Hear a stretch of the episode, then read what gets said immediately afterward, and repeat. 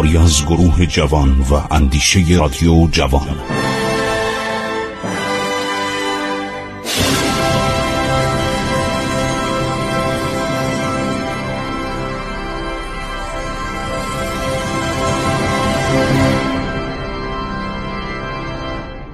به نام خداوند بخشنده مهربان.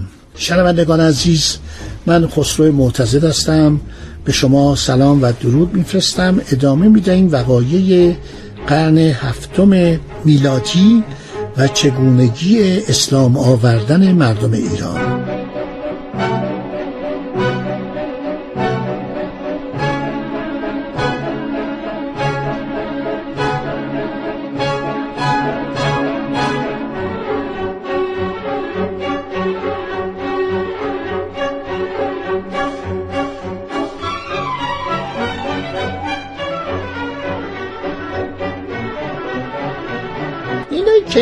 تاریخ جدید می نویسن همش پر از عصبیت پر از بدگویی. باید بدانن که مسائل به این راحتی نیست شما فکر می‌کنید. ببینید وقتی یک هرمزانی میاد و مسلمان میشه وقتی هزاران هزار ایرانی مسلمان میشن بعد بلند میشن میرن در قسطنطنیه هشتاد هزار سرباز ایرانی میجنگن در سپاه اسلام. خب اینا جریانی که برای اینکه مردم بدشون اومده بود. از این همه فشار از این همه آزار از این همه طبقاتی بودن اینا نکاتیه. فقط هم مربوط به ما نیست. شما مثلا تاریخ فرانسه رو ببین چه عظمتی داشت. خب مردم در 1789 انقلاب می‌کنن و همه اون بساط قدیم از بین می‌برن. علل رو باید نگاه کرد. تخت جمشید رو ببینید. بعد اون آخرش یک جوان 23 4 ساله میاد این کشوری با این عظمت مثل آب خوردن می‌گیره. واقعا اسکندر که میاد باور نمیشه جوانک بی تجربه میاد. برای اینکه فساده برای اینکه مرتب کودتا میشه. همین داریوش سوم کدمان کودتا کرد و پادشاه قبلی رو کشته بود. قبلی قبلی رو. این خشارشه با این عظمتش آدم عیاشی بود. یک خاجه سرایی در سرای سلطنت اینو می‌کشه. با کمک فرمانده گارد شاهنشاهی. میرن اینو می‌گیرن می‌کشن. یا همینطور قسمت های دیگه. اینا رو به همین راحتی ما میایم قضاوت می‌کنیم؟ آقا چرا اینطوری شد؟ چرا مثلا ایران سقوط کرد؟ ایران سقوط کرد برای اینکه ایران داشت سقوط می‌کرد. ایران از زمان مثلا شما فکر کنید دیگه از دوران قبل از انوشیروان.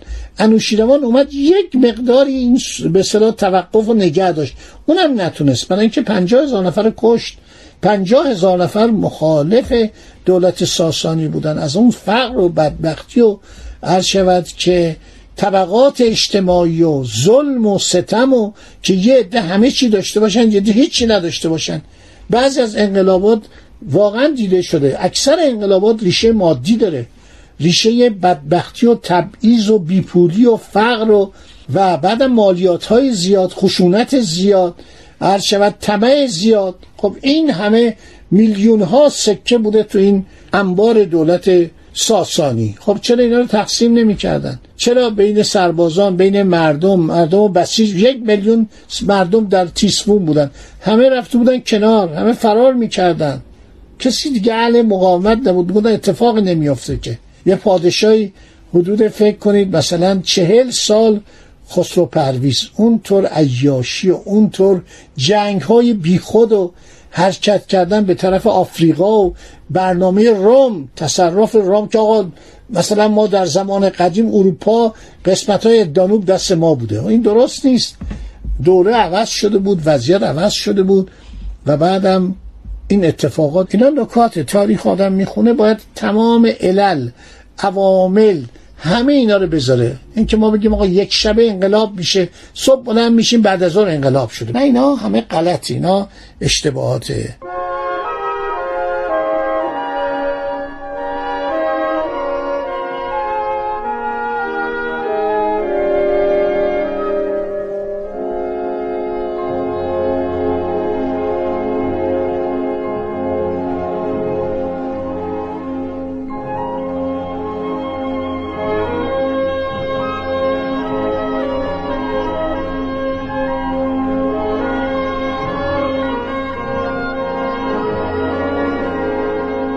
یکی از جنگ هایی که اتفاق میفته دیگه جنگ های بسیار زیادی هستش. در سال بیستم هجرت خلیفه فرمان لشکرکشی به مصر میده تا فتح اونجا هم به پایان برسانه. در سال 21 هجرت سعد بن نبی وقاص رو از حکومت کوفه بر میدارند عبدالله ابن اطفال را به جای وی به آن سمت منصوب می‌کنه. چون یزگرد پادشاه ایران از این خبر اطلاع یافت در صدد برآمد بار دیگر با عرب دست و پنجه نرم کنند. خب الان عرض کردم خدمتون که حدود سال 16 هجرت کار تیسفون تموم شده. الان سال 21 هجرته. یزگرد سوم کجا زندگی می‌کنه؟ این بین شهرهای مختلف بین استانهای مختلف در حال گردش بود. زیادم تحویلش نمی گرفتن چون جوان بود کم تجربه بود. عرض کردم حد اکثر 21 سال سن داره در این موقع و این وقتی داره میگرده این دیگه این سرداران ایران این شاهان محلی از پهبدان مرزبانان خب لازم خوششون نمیاد این بیاد. این یه جای دوری بوده. این در تیسفون بوده از اونجا فرمان می‌داد اینا هم برای خودشون میچاپیدن. یعنی واقعا هر وقت فرمان روای اصلی ضعیف و بیچاره و ناتوان بوده تمام مملکت به هم می‌خورد. بعضی وقتا میگن دوره شاه میری یه شاه که میمرد اگر جانشین لایقی نداشت اگر ولیت تعیین نشده بود یا به اصطلاح در شرف تعیین ولیت بودن این بود که می‌گفتن شامیری. همه چی مملکت به هم می‌خورد. اساس محکمی نداشت. یعنی اشکانیان مهستان رو داشتن مغستان رو داشتن. دو تا مجلس مثل سنا و شورا بود. دیگه ساسانیان نداشتن. ساسانیان اصلا اهمیتی نمی‌دادن. و جالبه که فرزند ارشد شاه معمولا پادشاه نمی‌شد. یک شورایی بود سه نفره موبدان موبد بود. بعد از او وزیر اعظم بزرگ فرماتر. اسم ببینید چقدر قشنگ جای نخست وزیر. بزرگ فرماتر یعنی کسی که فرمان میده اداره می‌کنه. فرماتر یه اداره هم تو این هستش. یعنی کسی که اداره می‌کنه مملکتو بعدم ارتشداران سالار بوده که فرمانده کل ارتش بوده. اینا یه جلسات شورایی میذاشتن و انتخاب می‌کردن. گاهی فرزند بزرگ مثلا کور بود لال بود یا چلاق بود یا افلیج بود یا یک جنون داشت حالت روانی داشت اونو کنار میذاشتن. یک نفر دیگر می آوردن مثلا فرزند دوم یا سوم خیلی در تاریخ دیده شده در تاریخ ساسانیان. در صورت در یک جای سربسته توی صندوقی نامه پادشاه وصیت نامش رو باز می‌کردن بعد از مثلا دو سه روز که پادشاه فوت می‌کرد. بعد جالب بود یه رسم جالبی هم داشتن رسم بامزه ای است که پادشاهی که در جنگ میمرد تصاویرش رو ایستاده میکشتن. یک عکس بزرگ نقاشی بزرگ ایستاده. اگر در بستر میمرد نشسته روی صندلی چون ایرانی ها از صندلی استفاده می‌کردن از میز استفاده می‌کردن معمولا بزرگان غذا رو پشت میز میخوردن و روی صندلی. صندلی هاشون هم طلا بود. اغلب طلا بود و میزهای خیلی اشرافی خیلی تشکیلات مفصلی داشتن و اصولا به طوری که ویلدورانت میگه ایرانی از تجمل خوششون میومد شما تاریخ رو نگاه کنید از زمان داریوش سوم که سپاهیان ایران افسرهای ایرانی همش درجاتشون طلایی بود نمی‌دونم کلاخودشون طلایی بود. می‌رسیم به دوران عرض شود که اشکانیان که سورنا سردار ایران که می‌رفت 400 تا سراپرده با خودش می‌برد. یعنی خانوادهش با خودش می‌برد به میدان جنگ.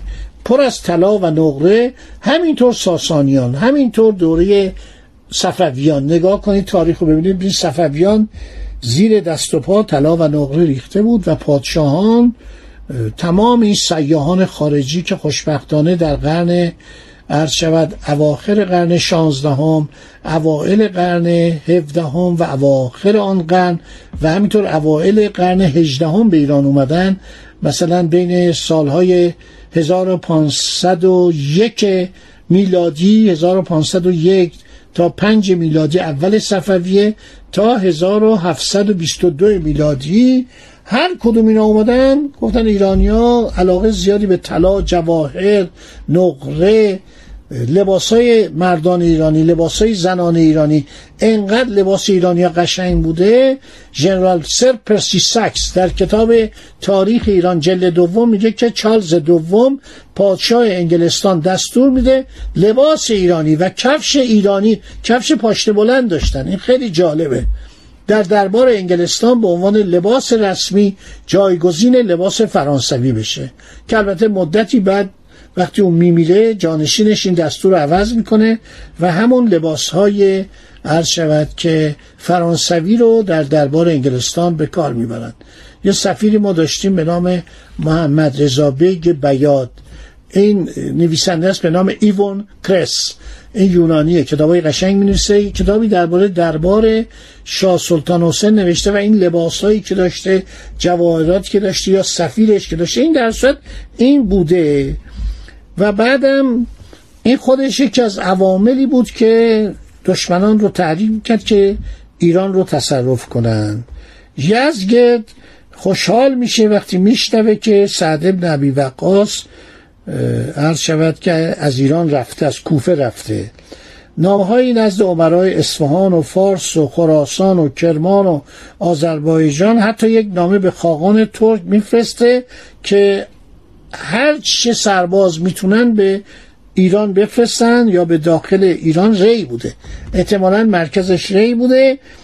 حکام و ولایات 150 هزار سرباز به خدمت یزگرد سوم میفرستن البته این ارقام رو باید با تردید تلقی کرد.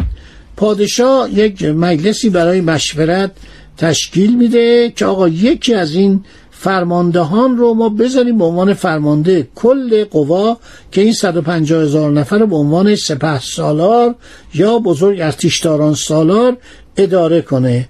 هیچ کس حاضر به قبول این مسئولیت نمیشه.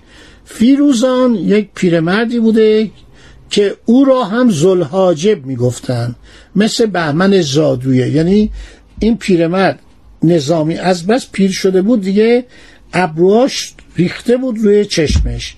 زلحاجب با وجود که برای سن این شغل رو میپذیره. خب دوستان رو داشته باشید تا برنامه آینده باقی ماجرا رو بگم. من از شما خداحافظی می‌کنم. روز خوشی رو براتون در این بهار دلپذیر آرزو می‌کنم.